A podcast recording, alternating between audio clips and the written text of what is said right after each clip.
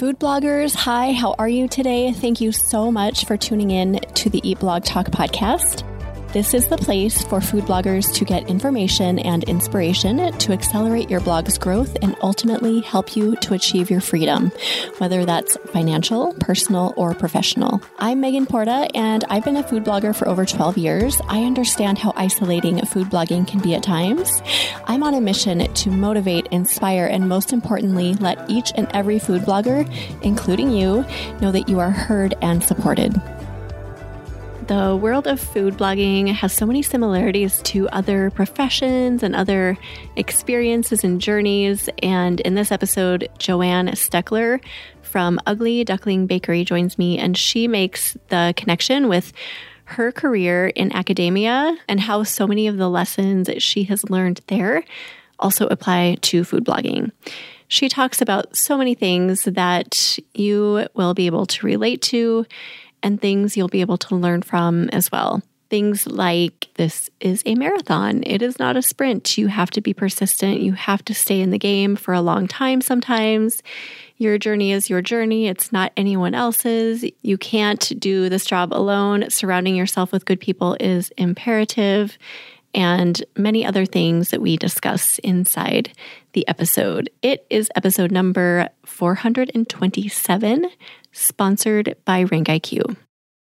Hey, awesome food bloggers. Before we dig into this episode, I have a really quick favor to ask you. Go to your favorite podcast player, go to Eat Blog Talk, scroll down to the bottom where you see the ratings and review section. Leave Eat Blog Talk a five star rating if you love this podcast and leave a great review. This will only benefit this podcast. It adds value. And I so very much appreciate your efforts with this. Thank you so much for doing this. Okay, now on to the episode. Joanne is a lifelong baker, but it wasn't until 2020 when she was stuck at home with her elementary school kid that she started baking and cooking with a purpose. You'll find recipes on the Ugly Duckling Bakery blog that she makes for her family, ranging from 30 minute weeknight meals to more complicated weekend cooking, baking projects made from scratch, and classic cocktail variations. Joanne hopes to share some of the science and history, tips, and tricks to understand how and why recipes work, and enough foundation so that readers can start to create their own recipes. Joanne, thank you so much for being here. How are you today? I'm good, Megan. How are you? I'm doing good. Thanks for asking. I'm excited to chat about all the lessons you've learned from your career that apply to food blogging. But first, we want to know if you have a fun fact to share with us. My fun fact is that, not surprisingly, I'm a bit of an overachiever. And once I get an idea in my mind to do something, it's hard for me to turn away from it. And so that means I've done a lot of things that people think I'm a little bit crazy for doing, like going to medical school in the first place. But also, I took a year off to backpack around the world. I've done an Ironman triathlon. And. I think some people think about it related to my blog as well. Oh, backpacking around the world. I feel like that could be a whole evening with a glass of wine or three and such a fun chat. What an experience. Oh, it was the best thing I think I've ever done oh, in my life. Okay. I need to hear more about that sometime. But super excited to hear about everything that you've learned. And yes, I love how that fun fact applies to blogging because you did just kind of dig into blogging. So tell us that story. Yeah. Uh, well, I've always loved food. I'm a older person, my 50s, and I've always been cooking and baking. And I'm an infectious disease doctor. And so when the pandemic started in 2020, I was sharing as much information as we had in March of 2020. And it was really scary. I think there was a lot of fear about it. And I just felt bad about only posting about COVID. And so this story I tell on my blog, and it's true that I think it was early on in March, I said, I'm tired of posting about COVID and I want to post something else. So tell me why my bean burger why my bean burgers always turn out mushy and how to stop that. And so we had a bunch of conversation. A lot of my friends are foodie people also about things that they did to make their bean burgers. And I played around with it and I shared back on Facebook and I just kept sharing my food. I posted my dinners every day. And then people kept encouraging me for a while. I'd stop and people would ask me to start again. And, and so I just kept doing it. And then eventually I said, you know, maybe I should start a blog. I knew not I knew nothing about what I was going to be doing. But I said, okay, I'm going to start a blog. Why not? Sounds like fun. Oh, I love it. So you just dug in, you just started and you haven't looked back.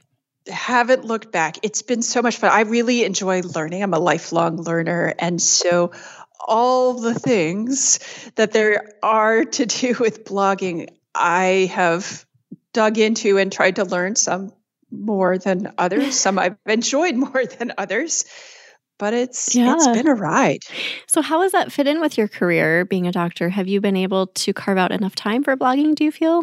There's never enough time. Mm-hmm. I think that's that's one of my life lessons. There's never enough to do that. Do you want me to say the things that I was going to say in my in sure. my yeah, so yeah. so one of those lessons is that there's never enough time. Your to-do list is always going to be longer than you could manage to do. And it's really then just about prioritizing. So I've gone too far to some degree. I mean, it was easier at the beginning of the pandemic because I have a nine year old kid who was in school at the time. And so she was at home, and I, I couldn't work as much as I wanted to because I was at home all the time with her.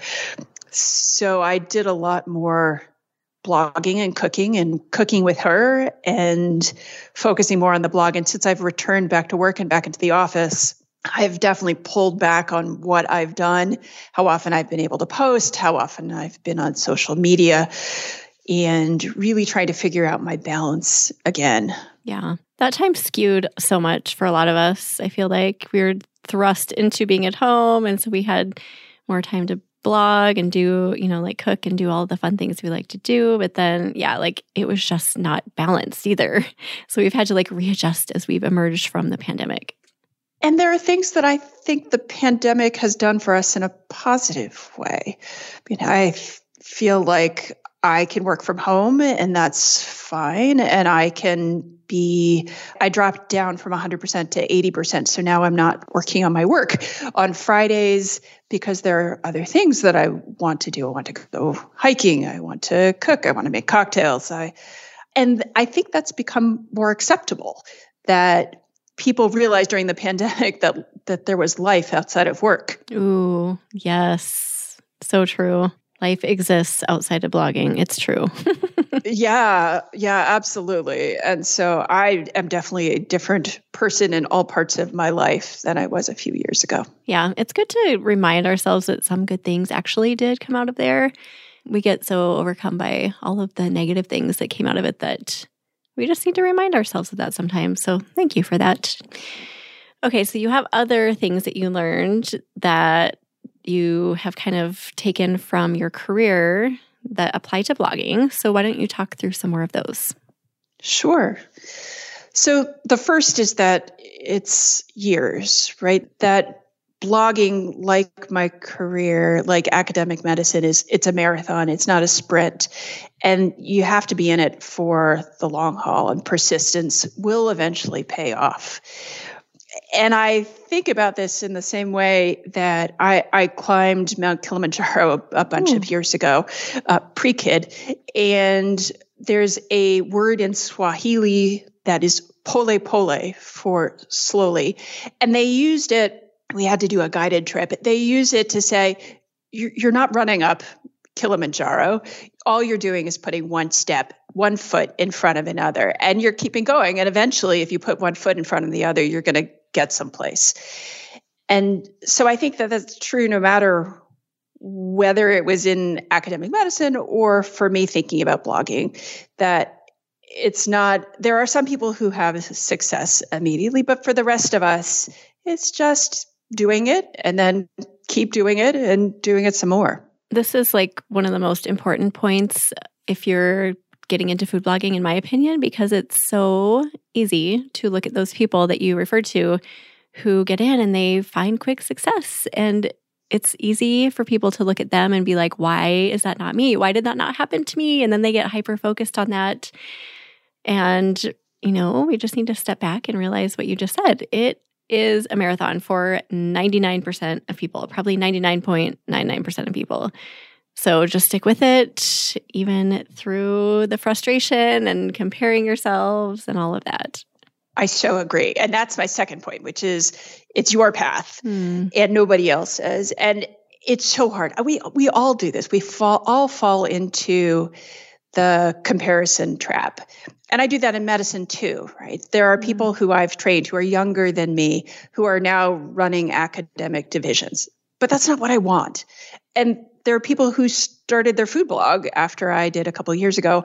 There, there are people who started probably this year who have already qualified for Mediavine or whatever ad company they're looking for. And it seems, and I think this is true on social media, right? One of the criticisms is that you only generally see the positive things, but it seems like people have everything going for them. And one of the things that I always tell my patients who say, you know, you have everything going for you. How how did you you're not dealing with the things that I'm dealing with. And what I try to tell them is that it may seem like that sometimes, but everybody has their own shit. Yes, your path is unique. That is something we so often lose sight of. I've done it so many times in my own journey, just like making my path someone else's and having to remind ourselves that, yeah, I have my own journey. We all do. Mine's been exceptionally long at times, and I did things the hard way. It's not always going to be perfect, right? No, no. I, I've thought about my blogging journey as I've been thinking about this conversation that we're having. And I remember saying to myself, you know, I started off wrong. I started off not doing keyword research and I probably didn't think about SEO so much. And I thought, okay, now it's, you know, three months in and I'm going to do everything right so that I don't have to go back and make all those changes. But of course I messed up. We all mess up. It's never perfect. Plus things are changing. And so it's sort of funny to think back now, thinking, yeah. oh, I think I was going to do it right, right the first time. And you're like, no, yeah. you're never going to do it right. And nothing's ever done. And yeah, just going to always go back and update. It's just like going through a blog post for me. When I go through old blog posts, I'm like, okay, this time it's perfect. I have everything. And then, like, three months later, I'm like, wait a second, I didn't know what I was talking about. it's always changing, and you're always making tweaks to everything, every part of this business. So tell me, okay, what else do you have as far as lessons you've learned that you've carried over to food blogging? This is a good one. So, my next is that it's not just about doing hard work. And this comes from the fact that I'm not the most outgoing person. I say I'm sort of on the border between being an extrovert and introvert. My husband likes to say I'm an introvert completely. but I would really, from a work perspective, just like to sit in my office or sit in the corner and do my work and do great work and get recognized for that. And unfortunately, that's not the way the world works, right? I mean, we can put ourselves nose to the grindstone and put out the best blog post. But unless we're promoting ourselves, unless we're on social media, unfortunately, unless we're out meeting other bloggers and talking to other bloggers and and getting our names and our faces known, we're not going to get as recognized for that hard work. So I really stress to my mentees, I really stress the importance of going to conferences and networking and getting your name out there and becoming a real person because that's how you get the opportunities passed to you. And one of the stories I like to tell is how when I was a young fellow, right after my training, actually still in my training, is that we have divisional retreats every year. We did before the pandemic. And at one of those retreats, I just sat down at the poker table where all of the all of the legends, old white men, all of these folks were sitting at the table playing poker. And I think I might have been the only woman at this table. And I just played poker. And the fact that these legends, we'll say, got to know me and know who I was and know that I could play poker really, I think, helped put future, you know, yeah, it doesn't make me sound great to have opportunities to write manuscripts or give talks because it's more work. But but that's how you get known. That's how you expand your scope is having those opportunities that people can give to you. And so it's unfortunately not enough to just do hard work. You have to get out there and self promote. Oh gosh, this is that was so well worded. I love how you said that.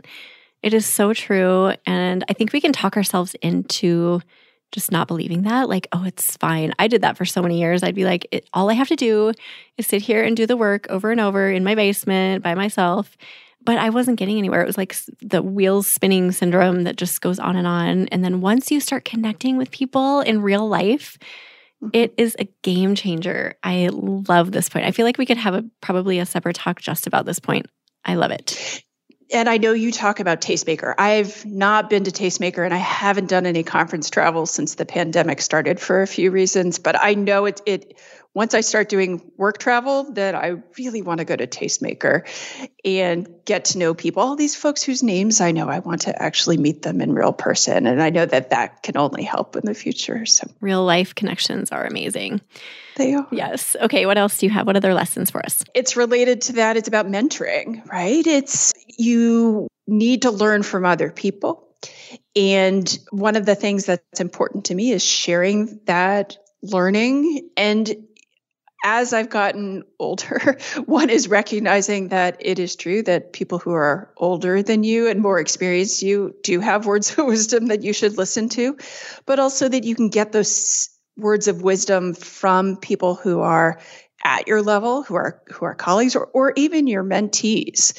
Right. And so that's something that as as an academic doc, we learn all the time, learning from people all around us. But I think that that's true of other bloggers, that as folks come up that it's part, part of the thing that makes the blogging world less frustrating is to have other people who I can share even the few lessons that I've already learned but also that there are people who can teach me about their cultures, who can sort of look at what I'm saying and say, from an equity standpoint, hey, you really should think about not using the word crack or not mm-hmm. talking about foods in a way that represents the colonization of food. And so the, there's there's always stuff to learn and you should be learning it from everybody and listening to all the folks around you. I'm not sure if I said that right. Yeah, no, like just keeping an open mind all the time and I guess like just always knowing that you don't know it all and there's always something to learn from anyone, from yes. everyone, right? Like someone who has been blogging for a year or two, they teach me things that I never thought about. I'm always surprised by that. I interview people who just started blogging a year ago, and I'm like, oh my gosh, you just taught me so much. So, no one is off limits, and no amount of experience is off limits either. Yeah, and that is the another point. The you don't know everything and you will never know mm everything. There is always more to learn. There is, and I guess that's one of the things that's been really interesting to me about blogging and writing recipes is that I thought I was a good cook and baker. No, I, you know, I would have said, "Oh yeah, I'm a I'm a good home cook." But I have learned so much about the science behind writing recipes for baking and learning how to how to create a recipe was something I didn't really do. I did some of before the pandemic and before I started blogging, but it has been really freeing to think to take a keyword and to create a recipe around it right you probably have that experience too where you know your family says why did you make your recipe with this? Google told me to do it. right? Yes, exactly. Oh my gosh. I have learned just so much about like cooking techniques and like when I first started blogging, I was like, how do you properly cut an onion? So I would like research that and then I would kind of experiment with ways to cut veg. Like I've learned so much that I never would have probably dug into if it were not for being a food blogger. Right? I mean it's just it's it's having the curiosity to understand that there might be a problem. And that's true in medicine also right? We don't know how do i get some i focus on hiv so how do i get someone to take their hiv medicines? And you think about the problems and you research the problems you ask the questions and then you try something. Yeah. I, I just yeah, I know. There is no end. There is no end. It never ends. And that is something that we all have to accept, right? Because I think it's kind of an illusion that like so at some point I'm going to get caught up and know everything, but that's just never the case. Things are always evolving. Oh, you're never done. No, right? You're never, never done. it's the mail. It's like the mailman mentality. You never, ever, ever finish what you're doing. yeah. Yeah, I think that's true for so, so much in all parts of our lives. Yes, that is true. And laundry. Laundry never ends either. I'm doing some right now, actually. like, will you ever go away? Do you want to know how to create compelling video content and have the skills and best practices for how to make the most of it? Then the Tastemaker Food Videography Workshop is for you, and it is here to show you how. Enjoy a weekend hanging out with like minded food creators, trying out local restaurants, all while increasing your skill set. The future of the internet is video, especially short format, which is definitely having a moment right now. This workshop is for food creators looking to level up their video content creation. It takes place July 20th through 23rd, 2023 in Portland, Oregon. It is put on by Tastemaker Conference. Liz Marek will be speaking. She is an award winning cake decorator, author, founder, and CEO of Sugar Geek Show. She is well known for teaching the science behind baking, cake decorating, and creating gravity defying 3D cakes. With over 2.5 million followers on TikTok, Liz is the video queen. Join Liz and other like minded peers at this amazing workshop. For more information and to grab your spot, go to eatblogtalk.com forward slash resources. Scroll down to the Tastemaker logo and find the orange button labeled Food Videography Workshop. Secure your spot today to level up with your video content creation. What other lessons do you have for us, Joanne? I was going to say I don't feel so so oppressed by oh. my laundry as I do by other by email. Oh, email. That's such a great one. I I, it's a constant struggle for me. I'm always asking people. That's like my one go to question recently when I talk to another entrepreneur. I'm like, how do you deal with your email? Because I always feel like I need the perfect strategy to deal with this endless stream of emails that I'm deleting or replying to or whatever. Like, oh, it's, yeah, it stresses me out. but that leads so leads into my oh, next oh, point about prioritization and the fact that there's never enough time, right? We just talked about that. There's never enough time to do all the things. There are some things you need to get done, and there are, you have to take care of yourself and your family and other things. And so, how do you prioritize? And I'm one of those people. I have tried so many different ways, and I finally have a prioritization way that works for me. but I know that it doesn't work for everybody, and I'll tell you about it in a oh. second. But the email question, the one thing that I have tried and seems to work best is by scheduling email because email comes at all all hours of the day and i don't know but i get hundreds of emails a day many of which i can just delete but the others that i have to respond to and so what people say is to schedule it just like you would schedule anything else and don't check it mm. when you're not scheduled. So block out however much time you think you should do. The problem is, of course, you it never is enough time. Yeah. Try and touch things once. So read it, delete it, read it, deal with it or put it in a scheduled time for some other thing if it's going to take more time. I like that. Yeah, touch things once. I've never thought of that. The touch things once is, I think, really important because if you're not, you either have to deal with it and just get it off your plate, or or put it in a place where it's never going to it's never going to impact you again. And some people have a, you know, never delete their emails. They just keep their inbox thousands and thousands of messages long which which gives me anxiety. I like i like to have my inbox at about 200 things that i have to deal with or i want to keep track of it and then i file the rest of them away if if it's something that i want to keep forever. But i think from a prioritization strategy it's what system works best for you yeah. and figure it. And you just may have to try a bunch, but it's just important to have one because otherwise you're just sort of floundering around thinking, I don't know what I should do. And, and that itself can be paralyzing. So let me ask you this. How do you deal with email when you are on time off? Because that is kind of my struggle. Like, do I just ignore email for an entire weekend or a holiday and then come back to like a million emails or do I go in for 10 to 20 minutes a day when I'm taking time off to weed out the garbage? So I would say it's, it depends on what your goals are. So for we just went away for a long weekend for the Memorial Day weekend, and I came back to I don't know just a hundred emails that I had to read through and respond to. But I had deleted all of the stuff that I knew I was just going to delete. So I touched it.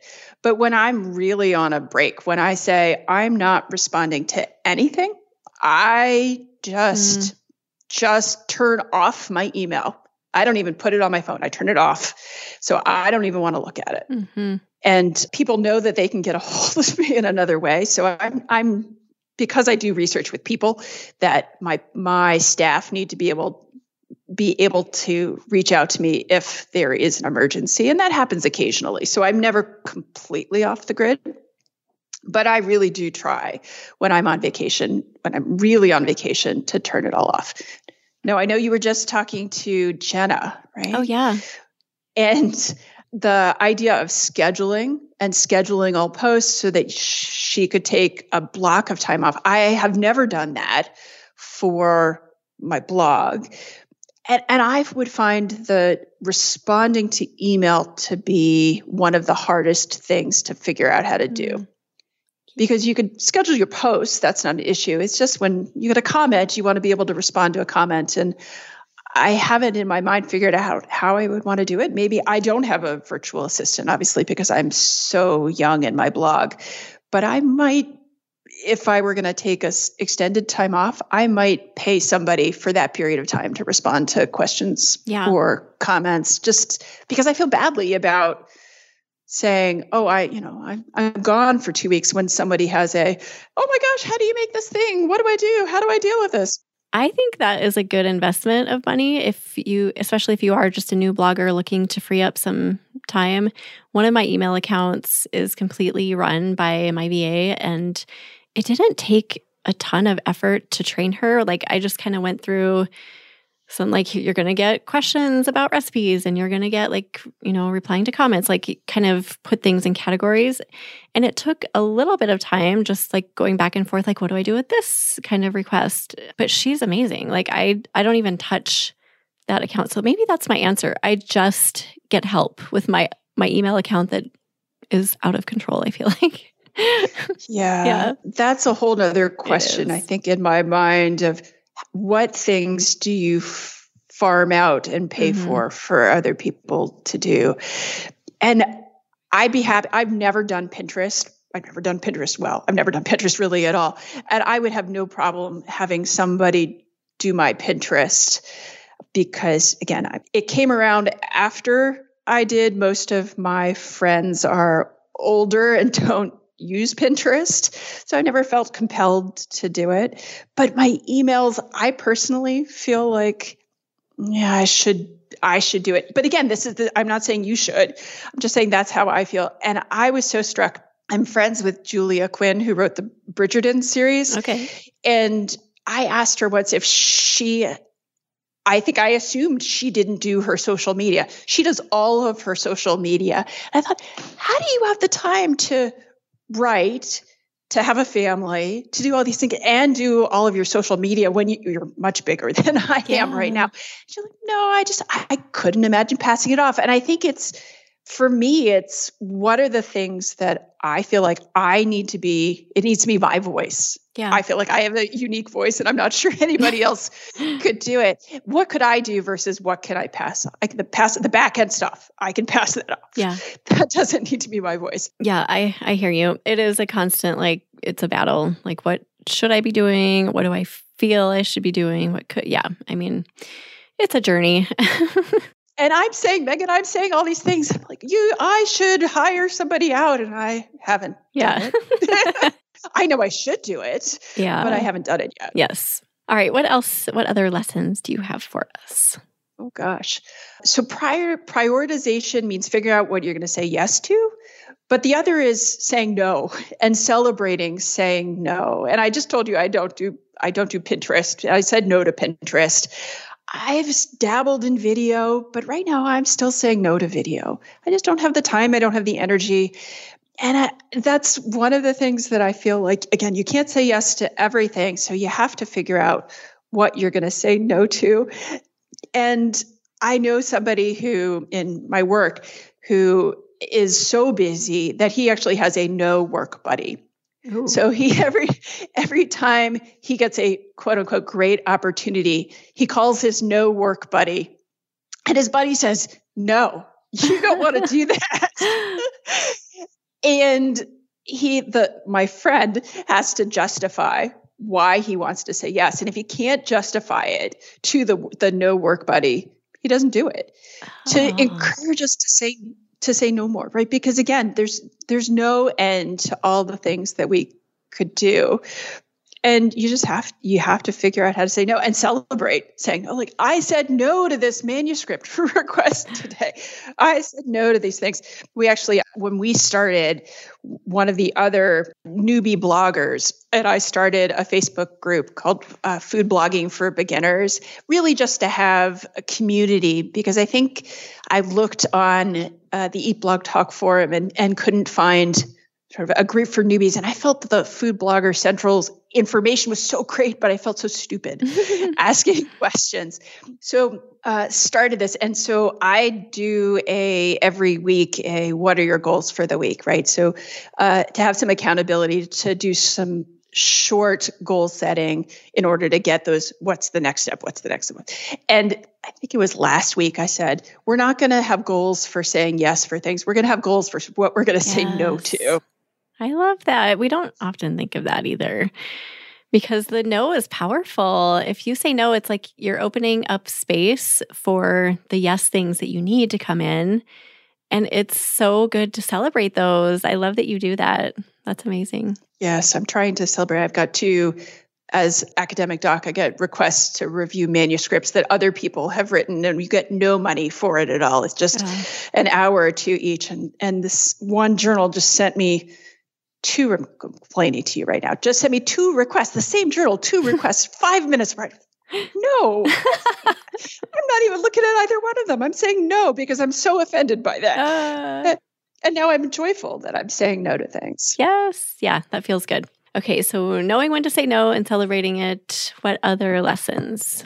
Okay, I'm just going to give you one last one that I think is really important, and it's learning how to take and to give feedback. And I had this eye opening experience with my food blog that made me think back about starting in medicine and writing manuscripts.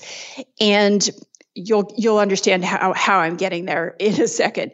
But when we write manuscripts and you write with other people, some folks give you comments that are helpful and some folks get comments that are not so helpful. And I remember one time when I was working with my mentor who thought he knew everything and he decided to write a whole section of this par- of this manuscript that I had written.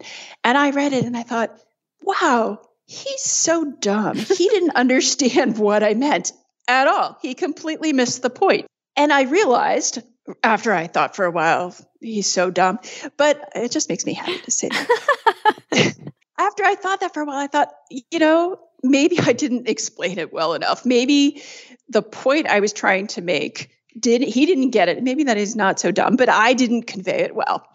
And so that's how I've taken comments in the in my work over the years is when someone says something completely ridiculous based on my my writing i think okay i clearly didn't explain this and this has come up a couple times in blogging. The first was, I don't remember exactly what the wording was.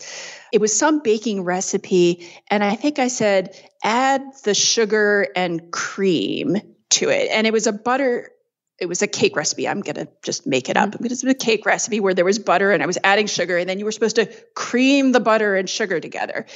But I wrote it because the way I wrote it, she thought you add the sugar and cream, but there was no cream in the ah. ingredient list. I thought, wow, that's so obvious. Why? I, so I changed. She apologized when she realized that it wasn't actually cream. It was cream as a verb, blah, blah, blah. But I thought, this is great. If you're confused, I'm just going to rewrite it differently. But, but it really came to a head, or it really was clear to me how our our writing needs to be so clear for folks. With the whole apple cider apple cider vinegar issue you've probably yeah. heard right? Do you know the explanation for this? No. So there are you know there are reddits where people make fun of people leaving comments and how idiotic they must be. And one of the famous ones is someone who substitutes apple cider apple cider vinegar for apple cider in a recipe and I have a post on my site that is a me trying to make one of the recipes from the Great British Bake Off and trying to translate a British written recipe to what ingredients I might have. And in this recipe list is cloudy apple juice, which I interpreted to be apple cider. Ah. And I wrote it, and and the recipe didn't work out as well. And somebody commented and said, "Well, of course it didn't work well. You used apple apple cider vinegar." I thought, "No, I used just apple cider." Well, it turns out that in Britain, they don't.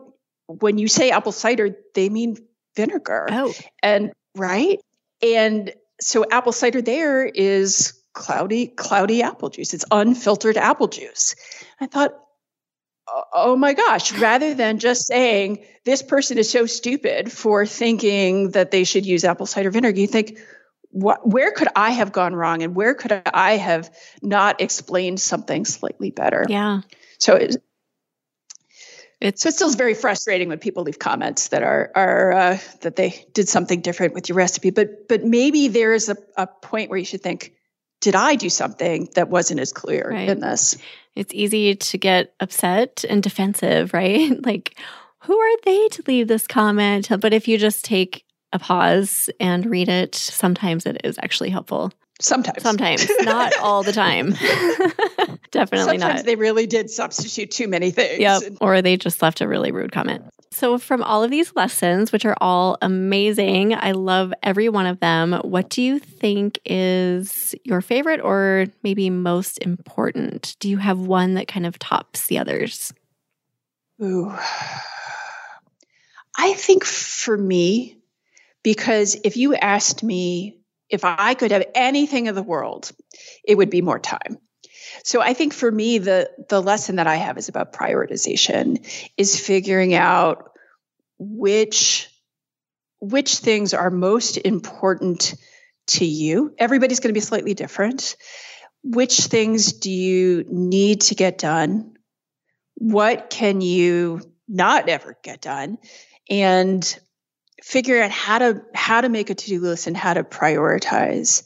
And I have found from my years and years of trying different ways to to do to-do lists and to prioritize is that I use a I personally use a two by two table of I put things that are easy to do and high priority on the left side of that two by two. I put things that are high priority but harder to get done on the top right things that are quick and low priority on the bottom left, things that are low priority and take a lot of time on the bottom right. And I know that I'm never going to do, I'm pretty much never going to do the things that are on the bottom right unless unless they change in priority or they become easier to do. And I know that those things that are on the top left that are high priority and easy to do, that's going on my daily to-do list yeah. every day you're hearing a little bit about the dysfunction about how how I have so many to-do lists, but but that's my, my daily to-do list. I want to get I want to get all of those things done that are high priority, easy to do, and I want to make some progress on the things that are sort of will take longer. Oh. But it's all re- really about prioritization. But but again, I'm going to emphasize that everybody does their to-do list differently and their prioritization differently. And you just need to figure out what's going to work for you. You just have to prioritize in some way. And so many of your other points kind of relate to that. Like part of the prioritization is knowing what to say no to and what to eliminate. And, you know, I don't, I like how all of it kind of ties together. So Love this. This was so amazing. Thank you, Joanne, for your time and for all of this incredible value you shared. We so appreciate you. You're welcome. It's so much fun chatting with you. I listen to you all the time, but I've not had ever had the chance to chat with you. So it's been fun to yeah, it's been great to connect finally. I've seen your name so much in the Eat Blog Talk forum, and now I actually have made the connection. So it's been wonderful on my end as well. Do you have either a favorite quote or words of inspiration to leave us with? Sure. And and it's probably along the same lines, but it's something that my father, who was a economics professor, he was also an academic. Something my father always used to say to him when I'd get on the phone and I'd complain about all the work that I have I had to do and I didn't know what to do and I I just felt overwhelmed. And he said to me, just do something. Mm.